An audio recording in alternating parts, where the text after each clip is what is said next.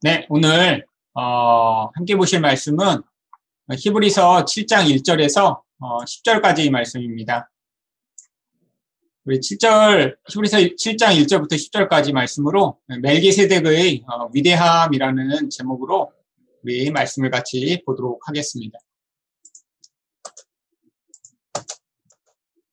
어, 제가 읽도록 하겠습니다. 이 멜기세덱은 살렘 왕이요 지극히 높으신 하나님의 제사장이라 여러 왕을 쳐서 죽이고 돌아오는 아브라함을 만나 복을 빈 자라. 아브라함이 모든 것의 십분의 일을 그에게 나누어 주니라. 그 이름을 해석하면 먼저는 의의 왕이요 그 다음은 살렘 왕이니 곧 평강의 왕이요. 하나님 아버지도 없고 어머니도 없고 족보도 없고 시작한 날도 없고 생명의 끝도 없어 하나님의 아들과 닮아서 항상 제사장으로 있느니라. 이 사람이 얼마나 높은가를 생각해보라. 조상 아브라함도 노량물 중 십분의 일을 그에게 주었느니라. 레위 아들들 가운데 제사장의 직분을 받은 자들은 율법을 따라 아브라함의 허리에서 난 자라도 자기 형제인 백성에게서 십분의 일을 취하라는 명령을 받았으나 레위 족보에 들지 아니한 멜기세덱은 아브라함에게서 십분의 일을 취하고 약속을 받은 그를 위하여 복을 빌었나니 논란이 여지없이 낮은 자가 높은 자에게서 복을 축복을 받느니라. 또 여기는 죽을 자들이 십분의 일을 받으나 저기는 산다고 증거를 얻은 자가 받았느니라. 또한 십분의 일을 받은 레위도 아브라함으로 말미암아 십분의 일을 바쳤다고 할 수 있나니 이는 멜기세덱이 아브라함을 만날 때에 레위는 이미 자기 조상의 허리에 있었습니다. 우리 전후 문맥을 먼저 좀 살펴보겠습니다. 우리 어, 오 장 십이 절부터 육 장 이십 절까지 이제 큰 단락으로 어, 우리가 배교에 대한 경고를 배웠습니다. 이 말씀을 듣고 제대로 소화하지 못하고 늘 내가 듣고 싶은 말씀만 듣는 젖만 먹는 신앙을 갖다가는 결국에는 배교의 위험이 따르고 시험과 환란이었을 때 그것들을 잘 이겨내고 하나님의 신실하심을 믿는 자만 결국 하나님이 주시는 그 상을 얻게 된다라는 이런 배교에 대한 경고며 또한 인내에 대한 그런 격려와 위로의 말씀이 있었죠. 이게 이제 삽입처럼 들어가 있는 거고요. 어, 그 다음에 다시 예수님 이야기를 합니다. 근데 이번에는 이제 멜기세덱의 반차를 따른 예수라고 하는 예수님이 레위 지파가 아니신데 어떻게 예수님이 대제사장이 되실 수 있느냐를 증거하기 위해 이제 이 멜기세덱이라고 하는 구약의 인물을 가지고 와서 바로 그 이야기를 하고 있는 것입니다. 오늘 우리가 같이 볼 내용은 바로 이 내용 가운데 이 서론에 해당하는 도대체 근데 이 멜기세덱이라는 존재는 누구이며 얼마나 위대한가를 먼저 보여주고 그리고 나서 바로 그 멜기세덱의 계보를 따라 예수님이 오셨다라고 하는 내용을 이제 그 다음에 설명하고자 하는 것이죠. 그래서 오늘 이제 핵심은 이 멜기세덱에 대해서 우리가 좀 이제 알아보게 될 거예요. 자, 우리가 이제 일 절과 이 절에서 이 멜기세덱이 무엇이 어떤 사람인가에 대해 이제 먼저 히브리서 저자가 이야기를 했습니다.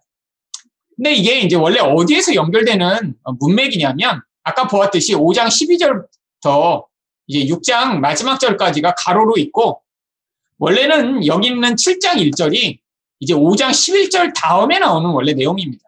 오 장 십일 절에서 무슨 얘기를 하다가 갑자기 이제 그 이야기로 갔냐면 멜기세덱에 관하여는 우리가 할 말이 많으나 너희가 듣는 것이 두나므로 설명하기 어려우니라.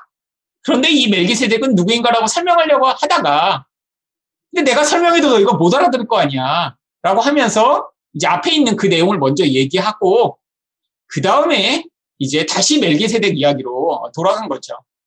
약간 삼천포로 빠진 것 같은데 지금 이 히브리서 저자의 이제 이 자기 이 편지를 받는 성도들에 대한 그 간절한 마음을 알 수가 있습니다.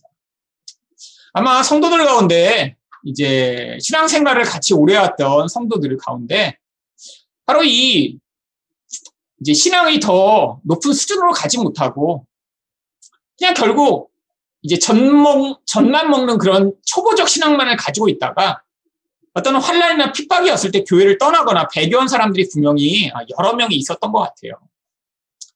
그러니까 내가 조금 더 어려운 이야기를 이렇게 하려고 하는데 아직도 그런 초보적 신앙을 가지고 있다가는 이 성도들이 나중에 또 어떻게 될까라는 그런 염려스러운 마음으로 앞에 그 이야기를 했던 거죠. 사실 저도 지난 칠 년간 이 교회를 목회하며 이제 복음을 계속해서 전했습니다. 뭐 여기 계신 분들은 다 이제 이 복음의 말씀을 어, 맞다라고 받아들이시고 또 음, 그 동의하시는다고 저는 이제 믿습니다. 어, 뭐 물론 소수죠. 어, 늘 소수예요. 하지만 이제 참 안타까운 게 이제 저희 교회에 이렇게 지난 칠 년간 그래도 많은 분들이 오셨잖아요. 아마 초기에 오시지 않은 분은 모르시겠지만 초기에는 진짜 사람들 방문 많이 했습니다. 막 한 주에 막 스물다섯 명 온 주도 있었거든요. 그때는 어떻게 이렇게 많이 왔나 모르겠어요. 근데 물론 이렇게 뭐 정착해 남기까지는 수없이 많은 이렇게 이제 걸러짐의 과정이 있었죠. 근데 참 안타까운 게, 아, 어떤 분은 이 복음을 듣고 너무 참 처음에 감동하고 은혜를 받고, 심지어는 어떤 분 같은 경우에는 기도할 때 제가 그동안 설교했던 그 모든 설교를 아예 기도에 다 함축하고 그냥 종합해서 기도하시는 분 계셨어요. 그래서 그걸 보며, 야, 이분 안에 정말 복음이 이렇게 심겨져 가고 있구나. 근데 어느 날 여러 가지 시험거리로 말미암아 뭐 저 때문에도 시험 들고 서로 시험 들고 뭐 여러 가지 뭐 자체 안에 시험 들고 그래갖고 교회를 그냥 떠나버리시는 거예요. 참 그런 걸 보면 제가 너무 안타까웠습니다. 근데 이렇게 떠나시면서도 뭐 복음을 견고하게 가지고 계시고 뭐 다른 교회 가셔도 이제 계속해서 이제 그러시면 참 좋겠지만 제가 볼 때 많은 분들이 이제 복음을 듣고 아 이게 맞다라고 처음에 하는 것처럼 보이긴 했지만 결국에는 어느 순간인가 이제 걸림돌이 된 거죠. 어떤 분들은 음 그렇게 떠나서 교회도 안 다니고 계신 분도 분명히 있을 거고요. 어떤 분들은 다시 옛날에 자기가 들었던 그냥 그 기복적 말씀이 아, 나한테는 다시 맞아라고 옛날에 듣던 말씀에 은혜 받는다고 돌아가신 분도 분명히 있겠죠. 참 그런 분들을 보면 이 히브리서 저자가 왜 이렇게 중간에 쓸데없는 말처럼 막 이런 얘기를 많이 했는가 저도 충분히 이해가 됩니다. 근데 지금 이 멜기세덱에 대해서 왜 어렵게 느끼냐면 성경에 창세기에 잠깐 나왔다가 히브리서에만 그것들을 적용하는 내용으로 나오기 때문에 어렵게 느끼는데 사실 어려운 내용이 전혀 아니에요. 하나님이 구약에서 이 멜기세덱이라는 인물을 등장시키심으로 말미암아 예수 그리스도가 어떠한 분으로 오실 것에 대한 모형적 모습을 보여주기 위해 등장시키신 인물이기 때문에 사실 이 히브리서 저자가 구속사적으로 그것들을 해석하여 이 멜기세덱을 우리에게 보여준 것이죠. 이 멜기세덱이라는 말 자체가 이제 원래 히브리어로 체덱 그가 이제 의거든요. 의, 정의 할 때, 공의 할 때의 그 의입니다. 그래서 이 멜기세덱은 이제 의의 왕이라는 뜻입니다. 근데 이 멜기세덱이 예수 그리스도의 모형이라고 얘기했지만 예수 그리스도가 바로 의 왕으로 오실 것이 구약 성경에 여러 곳에서 예언되고 있죠. 이사야 삼십이 장 일 절을 보시면 보라 장차 한 왕이 공의로 통치할 것이요. 결국 이 멜기세덱이 예수님을 보여주는 그림이었다라고 하는 것을 우리가 알 수 있죠. 또한 이 멜기세덱을 살렘 왕이라고 부릅니다. 근데 이제 많은 사람들이 살렘이 지금의 예루살렘으로 당시에 그 예루살렘이라는 곳을 다스리고 있던 왕이 이렇게 나타나서 아브라함을 축복한 것이다라고 생각을 하는데 뭐 그럴 수도 있고 안 그럴 가능성이 더 높습니다. 왜냐하면 이제 바로 다음 절에 그 이유가 나오는데요. 이 살렘이라고 하는 말 자체가 우리가 알고 있지만 평화라는 뜻이잖아요. 샬롬, 샬렘 다 같은 뜻입니다. 결국 이 평강의 왕이라는 뜻이죠. 근데 이 의와 평강은 아주 밀접하게 연관되어 있는 거예요. 공의 통치가 있어야지만 평화가 가능하죠. 사실은 그래서 공의로 통치하고 그 결과로 얻어지게 되는 게 평화이기 때문에 공의로 통치하는 왕이라면 그가 바로 평강의 왕인 것이 당연한 것이고요. 바로 이것도 예수님에 대한 예언입니다. 이사야 구 장 육 절을 보시면 바로 예수님이 어떤 분으로 오실 것인지 잘 묘사한 말씀인데 이는 한 아기가 우리에게 낳고 한 아들을 우리에게 주신 바 되었는데 그의 어깨에는 정사를 메었고 바로 정치를 행하신다는 거예요. 세상을 통치하는. 그의 이름은 기묘자라 모사라. 기묘자라 모사라는 원래 한 단어입니다. 원더풀 카운셀러. 그래서 기묘한 모사다 이런 뜻이에요. 전능하신 하나님이라 영존하신 아버지라 평강의 왕이라 할 것입니다. 결국 멜기세덱이라는 한 사람을 통해 이 예수 그리스도가 어떤 분이신가를 미리 한번 보여준 것이죠. 근데 이 멜기세덱이 우리가 생각하는 뭐 어떤 사람들이 얘기하든 어떤 한 도시의 왕이었을 것이다라는 추측이 별 의미가 없는 게, 이 삼 절과 사 절은 이제 그에 대해 뭐라고 얘기합니까? 아버지도 없고 어머니도 없고 족보도 없고 시작한 날도 없고 생명의 끝도 없어요. 아니, 그럼 도대체 뭐라는 거예요? 바로 신적 존재라고 하는 것입니다. 여러분, 구약 성경에는 이렇게 신적 존재가 인간의 모습을 입고 이 땅에 왔다가 다시 하늘로 올라가거나 사라진 경우가 아주 자주 나옵니다. 때로는 이렇게 이름을 멜기세덱이라고 부르는데 이게 개인의 이름이 아니에요. 여러분, 의왕이라는, 이게 개인의 이름일까요? 타이틀이죠. 근데 구약 성경에 이렇게 하늘로부터 와서 어떤 이런 놀라운 역할을 했던 아브라함도 이렇게 여호와가 찾아오셨죠. 근데 이렇게 육화된 하나님의 모습을 가진 존재를 영어로는 incarnated Christ라고 부릅니다. 한글로 번역하면 육화된 그리스도라고 하는 것이죠. 결국 그러니까 예수님이 우리가 볼 때는 아기로 태어난 다음에만 이 육신을 가지고 계셨다라고 생각을 하는데, 신학적으로는 구약에서부터 바로 그 하나님이 이 땅에 육신으로 오신 그분은 다 예수님이신 거예요. 이 발걸 멜기세덱이 모형이기는 하지만 그분이 또한 예수 그리스도였을 가능성이 아주 높습니다. 보세요. 어떤 존재가, 그러니까 여기서의 아버지는 하나님 아버지를 얘기하는 게 아니라 인간적 아버지 엄마예요. 육신적 그런 아버지 엄마 없이 어떻게 태어나겠어요. 족보도 없고 시작하는 낳고 없고 생명의 끝도 없으니까 영원한 존재라는 거죠. 결국 이 이야기를 왜 하냐면 신적 기원을 가지고 있는 이 멜기세덱이라는 것들을 보여주고자 하는 것입니다.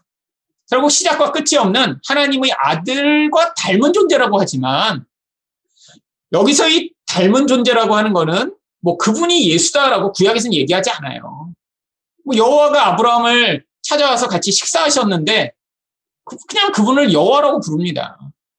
그러니까 하나님은, 성부 하나님은 이 땅에 이제 그분이 이렇게 육신을 가지고 오실 수는 없어요. 근데 그분이 육신으로 오셔서 그분을 여호와라고 불렀다면 그분을 뭐라고 부를 수 있나요? 바로 신약에서는 예수 그리스도라고 구체적인 바로 마리아의 아들로 태어나셨던 그분이 구약에서는 이렇게 예수 그리스도의 존재가 인간화되어 나타나셨다라고 우리가 이해할 수 있는 것이죠. 근데 이 이야기를 왜 하냐면 이 멜기세덱이 얼마나 위대한가를 보여주고자 하는 것입니다. 왜냐하면 아브라함이 그에게 십일조를 바쳤어요. 십일조라고 하는 것은 권위를 인정하는 것입니다. 내게 다 당신의 것입니다라고 하는 인정이 십일조예요. 물론 전부를 바치면 사실 내가 살 수가 없죠. 하지만 십분의 일이라는 상징적인 것을 통해 그 일이 나머지 구를 대표함으로 말미암아 내가 이렇게 노력해서 얻었지만 그 노력한 모든 것이 하나님의 도움으로 말미암는 것입니다. 그러니까 이게 원래는 다 하나님 건데, 하지만 상징적으로 내가 십분의 일을 하나님께 드림으로 말미암아 결국 이게 하나님 것이라는 것을 인정합니다라고 하는 행위입니다.